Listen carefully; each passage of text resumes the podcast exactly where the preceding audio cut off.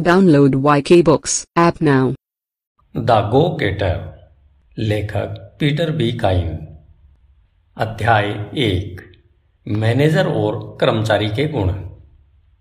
Pacific coast के थोक लकड़ी और लदान कारोबार में आल्डेन पी रिस्क को कैपी रिस्क के नाम से जाना जाता था। उनके पास इतनी सारी मुश्किलें थी, जितनी ढेर सारे चूजों वाली मुर्गी को भी नहीं होती है। और यह बात उन्होंने छुपाकर नहीं रखी, बल्कि चिल्लाकर कही। उन्होंने जिस व्यक्ति से यह कहा, वह स्नीकर था, जो risk logging and lumbering company का प्रेसिडेंट और जनरल मैनेजर था। यह वही कंपनी थी, जो कैपी के कास्ट साम्राज्य को चलाती थी और जिसके संचालन से रिक्स रिटायर हो गए थे। उन्होंने यह बात अपने दामाद, कैप्टन मैट पिजली को भी ज़ोर शोर से और जोशो खरोश से बताई। जो ब्लू स्टार नेविगेशन कंपनी का प्रेसिडेंट और मैनेजर था। यह कंपनी अमेरिकी जल परिवहन में रिक्स का कारोबार संचालित करती थी। स्किनर ने यह जानकारी चुपचाप सुनी और सुनता भी क्यों नहीं? वह कैपी रिस्क का रिश्तेदार नहीं था, लेकिन मैट पिजली तो दामाद था। इसलिए उसने अपने पैर एक के ऊपर एक रखे और अपने वाकपटु ससुर को उसी तरह आँखें तरेर कर देखा जिस तरह वे देख रहे थे, मुश्किलें आपको हैं। उसने आपको शब्द पर ज़ोर देते हुए ताना कसा। अब क्या आपकी पीठ में दर्द हो गया है? या फिर Herbert Hoover, secretary of commerce के लिए गलत आदमी है?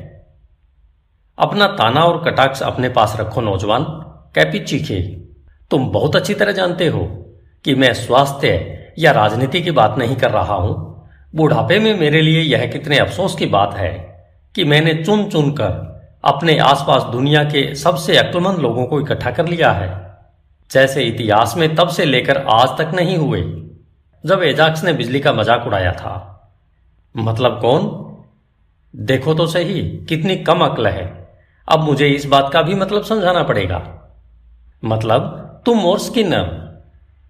क्यों? हमने ऐसा क्या कर दिया, जिसकी वजह से आपका बीपी बढ़ गया? तुम दोनों ही तो सारे बखेड़े की जड़ हो। तुम ही दोनों ने मिली भगत करके मुझे राज़ी किया कि हम शिपिंग बोर्ड के 25 बकवास मालवाहक जहाजों का प्रबंधन करने लगे। फूटी किस्मत देखो, हमने जैसे ही जहाजों को लिया, देश में मंदी आ गई और ढुलाई के भाव रसातल में पहुँच गए और मैरीन इंजीनियर हड़ताल पर चले गए। इतना ही नहीं, हम पूर्वी देशों में जिस भी नालायक युवा छोकरे को अपने ऑफ़िस का मुखिया बनाकर भेजते हैं उसका दिमाग तुरंत ही फूलकर कुप्पा हो जाता है और वह यह सोचने लगता है कि ईश्वर ने उसे जापान में बनी सारी की सारी कृत्रिम स्कोच विस्की पीने के लिए संसार में भेजा है और यह काम करके वह हर प्यासे अमेरिकी को फ़ायदा पहुँचा रहा है। मेरे बुढ़ापे में तुम दोनों ने मुझे इस स्थिति में पहुँचा दिया है कि हमें तार भेजकर अपने मैनेजरों को नौकरी से निकालना पड़ता है। क्यों?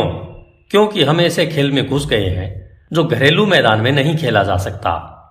विदेशों में हमारा इतना सारा कारोबार है कि हम इसे इतनी दूर बैठकर नहीं संभाल सकते। मैट पिजली ने कैपी रिस्क की तरफ़ आरोप भरी उंगली उठाई। हमने कभी आपको राज़ी नहीं किया कि आप उन शिपिंग बोर्ड्स के जहाजों का प्रबंधन अपने बुज़ुर्ग हाथों में लें। इसके बजाय यह आप थे जिन्होंने मुझे राज़ी किया था। बलि का बकरा तो मैं हूँ। यह तो वही मिसाल हो गई कि उल्टा चोर कोतवाल को डांटे। इससे आपको क्या फ़र्क पड़ा? कुछ नहीं, क्योंकि आप तो दस साल पहले ही रिटायर हो गए थे। जहाजों की सारी मुश्किलों का भार तो मेरे मज़बूत कंधों पर है। बुजुर्गवार, और मैं आपको बता दूँ कि ये कंधे इस बार को अच्छी तरह उठा सकते हैं। तुम्हारी बात सैद्धांतिक दृष्टि से तो सच है, लेकिन व्यवहारिक दृष्टि से नहीं। अब तुम मुझसे क्या उम्मीद करते हो कि मैंने कंपनी के हित में जिस तरह शारीरिक प्रयास छोड़ दिए हैं उसी तरह मानसिक प्रयास भी छोड़ दूँ? भगवान की कसम, क्या मुझे अपनी बनाई हुई कंपनी के मामलों में रुचि रखने का भी अधिकार नहीं है? इसमें मेरे इतने सारे पैसे लगे हुए हैं और जिसे मैंने अपने खून पसीने से सींच कर बनाया है। मैं यह मानता हूँ कि तुम दोनों लड़के मेरी कंपनी को चला रहे हो और आमतौर पर अच्छी तरह से चलाते हो। लेकिन लेकिन ओह तुम्हें क्या हो गया है, मैट? और तुम्हें भी, स्किनर? अगर मैट कोई गलती करता है तो यह तुम्हारा फ़र्ज़ है कि परिणाम सामने आने से पहले तुम उसे चेतावनी दे दो, है ना? और यही मैट को भी करना चाहिए। क्या तुम दोनों ने आदमियों को परखने की अपनी योग्यता खो दी है? या फिर यह यह योग्यता तुम में कभी थी ही नहीं? स्किनर बीच में बोल पड़ा। आप हैंडरसन की बात कर रहे हैं, जिसे हमने संघाई ऑफ़िस का मुखिया बनाकर भेजा था? मैं सचमुच उसी की बात कर रहा हूँ, स्किनर।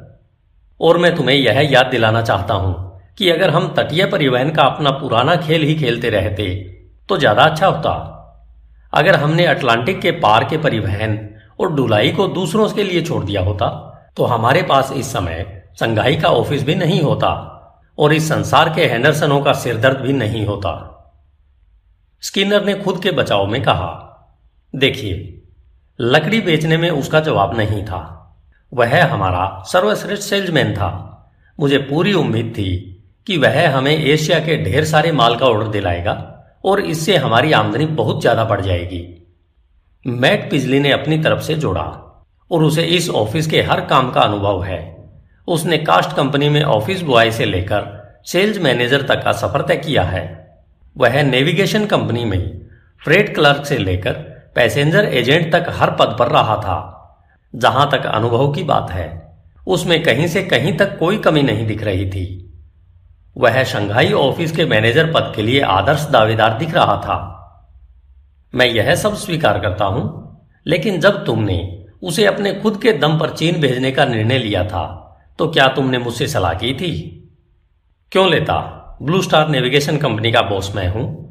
हूँ कि नहीं? जब हमने हेंडरसन को संघाई ऑफ़िस का मुखिया बनाकर भेजा था तब तक आपने अपना मुँह खोलकर अपनी मुफ़्त सलाह हमें नहीं दी थी। मैंने तुम्हें साफ़ साफ़ कह दिया था कि हैंडरसन कामयाब नहीं होगा, है ना? हाँ, यह बात तो माननी पड़ेगी। आपने यह तो कहा था। और अब मैं तुम्हें एक छोटी कहानी सुनाना चाहता हूँ, जो तुमने मुझे तब सुनाने का अवसर नहीं दिया था, जब तुमने उसे विदेश भेजा था। हैंडरसन अच्छा कर्मचारी था, प्रतिभावान कर्मचारी था। बसरते वह किसी समझदार आदमी के नेतृत्व में काम कर रहा हो और उसके ऊपर कोई हो, जो उसे बताए कि क्या करना है और कैसे करना है। उसमें इतनी पहल शक्ति नहीं थी कि वह खुद पहल करके अवसरों का लाभ ले सके। उसमें यह आदत भी थी कि अगर उसे सही दिशा हर दिन न दिखाई जाए तो वह राह भटक जाएगा और गलत रास्ते पर चलने लगेगा। मैं 20 साल से उस आदमी के दिमाग को दुरुस्त करने की कोशिश कर रहा था। और अब देखो, वह हमारे संघाई बैंक खाते को खाली करके लापता हो गया। स्किनर ने भावहीन स्वर में कहा, मिस्टर रिक्स, मैं आपको याद दिलाना चाहता हूँ कि हमने उससे ढाई लाख डॉलर का बॉन्ड भी भरवाया था। तुम एक शब्द भी मत बोलो, स्किनर। एक शब्द भी नहीं।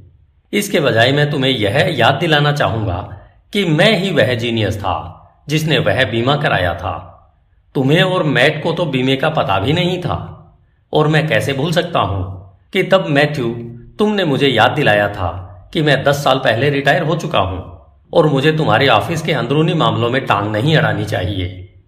मैट पिजले ने जवाब दिया, देखिए, मैं खुलकर स्वीकार करता हूँ कि इस मामले में आपकी दूरदर्शिता सही थी, जिसकी वजह से इस साल शंघाई ऑफ़िस घाटा नहीं दिखाएगा। लेकिन कैपी हमारे सामने की स्थिति को दूसरे दृष्टिकोण से देखें।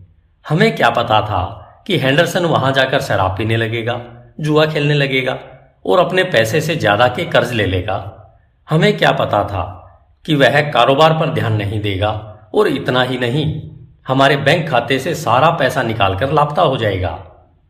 हम ये सारी बातें पहले से नहीं भाप सकते थे। जब हम अपने किसी कर्मचारी को पूर्वी देशों में मैनेजर बनाकर भेजते हैं तो हमें उस पर पूरी तरह विश्वास करना होता है कि वह सही काम करेगा। लेकिन कैपी मेरी सलाह यह है कि रायता फैल चुका है और उस पर अफसोस करने से कोई फ़ायदा नहीं होगा। हमारा काम तो है कि हम एंडरसन का उत्तराधिकारी चुने और उसे अगले जहाज़ पर बैठाकर संघाई भेज दें। ओह, बहुत अच्छा मैट। कैप्टन ने सदाशता से कहा, मेरे बच्चे, मैं इस मामले में तुम्हें ज़्यादा ताने नहीं मारूँगा, ज़्यादा कटाक्ष नहीं करूँगा। मेरी बातों को बूढ़े आदमी की बढ़ास मानकर भूल जाओ। मैं जो कह रहा हूँ, वह हालाँकि सच है, लेकिन उदारता से कोसों दूर है। लेकिन जब तुम मेरी उम्र में आओगे और बहुत सारी मानसिक व नैतिक कमजोरियाँ तुम्हें परेशान करेंगी तो तुम भी इंसानों के मुझसे बेहतर पारखी और निर्णायक बन जाओगे कि कौन इंसान ज़िम्मेदारी का भार उठा सकता है और कौन नहीं उठा सकता। कौन इंसान कितनी ज़िम्मेदारी का भार उठा सकता है और किस तरह की ज़िम्मेदारी का। स्किनर, तुम बताओ इस पद के लिए तुम्हारे पास कोई उम्मीदवार है क्या? मुझे यह कहते हुए अफसोस है, सर। लेकिन मेरे पास एक भी बंदा नहीं है जो यह काम कर पाए। मेरे विभाग के सारे आदमी काफ़ी युवा है। इतने युवा कि वे ज़िम्मेदारी नहीं उठा पाएँगे। युवा से तुम्हारा क्या मतलब है? देखिए, इस काम के लिए मैं केवल एक व्यक्ति के नाम पर विचार कर सकता हूँ, और वह है एंड्रयूज। लेकिन अभी उसकी उम्र इस काम के लिहाज से काफ़ी कम है। यही कोई तीस साल के आसपास? तीस साल है। मुझे याद आता है कि जब मैंने तुम पर साल के दस हज़ार डॉलर फेंके थे और बीस लाख डॉलर की कंपनी की ज़िम्मेदारी सौंपी थी, तब तुम्हारी उम्र अट्ठाईस साल थी। हाँ सर, लेकिन बात यह है कि एंड्रयूज का कभी इम्तिहान नहीं लिया गया है। स्किनर कैपी ने अपनी सबसे भयंकर आवाज़ में उसकी बात बीच में ही काटते हुए कहा, मैं इस बात पर लगातार हैरान होता हूँ कि मैं तुम्हें नौकरी से क्यों नहीं निकाल रहा हूँ। तुम कहते हो कि एंड्रयूज का कभी इम्तिहान नहीं लिया गया है। उसका इम्तिहान क्यों नहीं लिया गया? हम इस दुकान में ऐसा माल क्यों रख रहे हैं, जिसे जांचा परखा नहीं गया है? सामान की तरह कर्मचारी को भी जांचना परखना ज़रूरी होता है। वहाँ भी गुणवत्ता परीक्षण करना अनिवार्य है। बल्कि यह कहना चाहूँगा कि इंसान के मामले में जांचना परखना ज़्यादा ज़रूरी होता है, क्योंकि वही तो है जो आपके सामान को बेचेगा या नहीं बेचेगा। वही तो है जो संगाई ऑफ़िस को बखूबी चलाएगा या हमें चूना लगाकर चंपत हो जाएगा। बोलो, सही बात है कि नहीं? बोलो। एक शब्द भी मत बोलना। अगर तुम में राई के दाने बराबर भी अकल होती तो तुम उसका अच्छा इम्तिहान ले लेते और कौन कहता है? कि तुम्हें इसका मौका नहीं मिला। 1919 और 1920 में लकड़ी की इतनी ज़्यादा मांग थी कि यह हाथों हाथ और अपने आप दिख रही थी। उस समय तुम्हें एक साल की छुट्टी ले लेनी चाहिए थी और अपनी डेस्क पर एंड्रयूज को बैठाकर जाना चाहिए था। इससे तुम्हें यह पता चल जाता कि वह किस मिट्टी का बना है। अच्छा ही हुआ जो मैंने ऐसा नहीं किया। स्किनर ने सम्मान प्रतिरोध किया। क्योंकि बाज़ार अचानक लुढ़क गया था चुटकियों में। और अगर मैं अपने जहाजों में लादने के लिए पर्याप्त लकड़ी बेचने की फुर्ती नहीं दिखाता। स्किनर, तुम्हारी यह ज़रूरत कि तुम मेरी बात का विरोध करो। मैट पिजली तब कितने साल का था जब मैंने ब्लू स्टार नेविगेशन कंपनी ताला चाबी समेत उसके हवाले कर दी थी? अरे, उस समय तो वह छब्बीस का भी नहीं था। स्किनर, तुम बोडम हो। तुम जैसे खुशी के दुश्मन कारोबार की पीठ पर सवार हो जाते हैं और बचकाने सिद्धांतों से इसका गला दबा देते हैं। ऐसे बचकाने सिद्धांत की इंसान को तभी ज़्यादा ज़िम्मेदारी देनी चाहिए जब उसकी पीठ कमान की तरह झुक जाए या उसे ज़्यादा वेतन तभी देना चाहिए जब उसके बाल फर्श की तरह सफ़ेद हो जाएँ। तुम जैसे लोगों की वजह से ये हमारे सारे युद्ध होते हैं, हमारी सारी हड़तालें होती है। यह युवाओं का संसार है। स्किनर, तुम यह बात कभी मत भूलना। इस संसार के गो गेटर तीस साल से कम उम्र के होते हैं। युवाओं में बहुत ज़्यादा ऊर्जा होती है। जिसे सही दिशा में लगाया जाए तो उससे बड़े से बड़ा काम हो सकता है। युवाओं में इतना ज़्यादा जोश होता है कि वे आसमान को झुकाकर ज़मीन तक ला सकते हैं, या ज़मीन को उठाकर आसमान तक पहुँचा सकते हैं। यही कारण है स्किनर कि हमें युवाओं पर ध्यान देना चाहिए और उनकी भारी क्षमता को जांचना परखना चाहिए। और उन्हें ज़िम्मेदारी उठाने लायक बनाना चाहिए।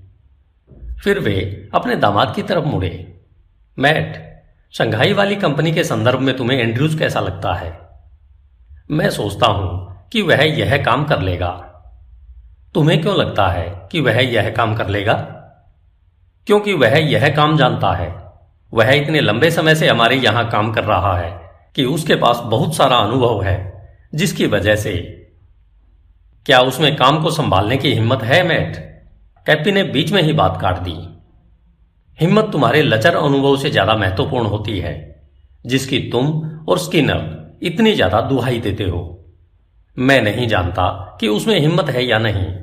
मुझे लगता है कि वह अच्छा कर्मचारी है और मन लगाकर काम करता है।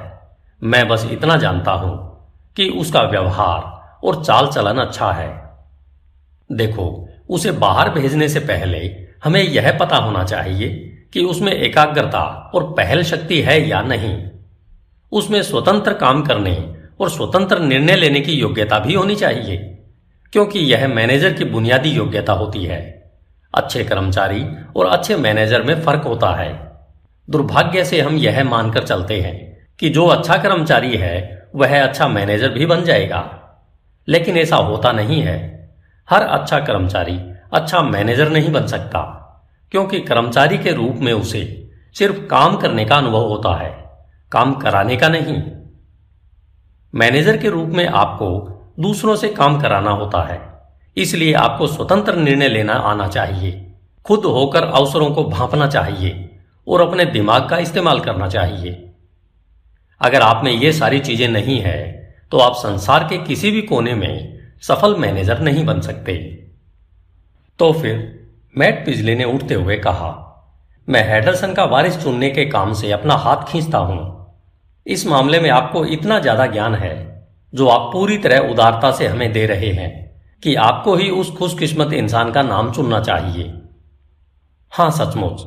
स्किनर ने सहमत होते हुए कहा, मुझे यकीन है कि इतने कम समय में एंड्रयूज की एकाग्रता और पहल शक्ति को खोजना मेरी कमज़ोर योग्यताओं से काफ़ी परे की चीज़ है। उसमें उसके वर्तमान पद के हिसाब से तो पर्याप्त एकाग्रता और पहल शक्ति है। लेकिन कैपी ने उसकी बात बीच में ही काटते हुए कहा, लेकिन क्या उसमें यही एकाग्रता और पहल शक्ति तब भी होगी जब उसे विशेषज्ञों की सलाह से छह हज़ार मील दूर तुरंत कोई निर्णय लेना होगा और उस निर्णय के आधार पर सफल या असफल होना होगा। हम यही जानना चाहते हैं स्किनर। स्किनर ने भावहीन विनम्रता से जवाब दिया, सर, मेरा सुझाव यह है कि आप ही उसका इम्तिहान लें। मैं इस चुनौती को स्वीकार करता हूँ, स्किनर। भगवान कसम, हम संघाई ऑफ़िस में जिस अगले आदमी को भेजेंगे, वह गो गेटर होगा। हमारे तीन मैनेजर वहाँ पहुंचकर टाई टाई फिस हो चुके हैं और यह बहुत बड़ी संख्या है। क्योंकि उत्कृष्टता का तकाजा है कि कंपनी में एक भी गलत मैनेजर नहीं होना चाहिए, वरना कंपनी बैठ जाएगी। अगर मैनेजर गलत होगा तो कर्मचारी चाहे कितने भी अच्छे हों, कंपनी नहीं बच पाएगी। और इसके बाद कैपी ने अपने बूढ़े पैर उठाकर अपने डेस्क पर रखे और अपनी घूमने वाली कुर्सी पर नीचे फिसलने लगे और अपनी पीठ नीचे टिका ली। फिर उनका सिर उनके सीने पर आ गया और उन्होंने अपनी आँखें बंद कर ली। वे यह सोचने भी लगे कि एंड्रयूज का इम्तिहान कैसे लेना है। अब उसकी खैर नहीं है। मैट पिजली ने मुस्कुराकर कहा जब वह और स्किनर कमरे से बाहर निकले। इस किताब को पूरा सुनने के लिए आज ही Y K books app download करें। Download Y K books app now.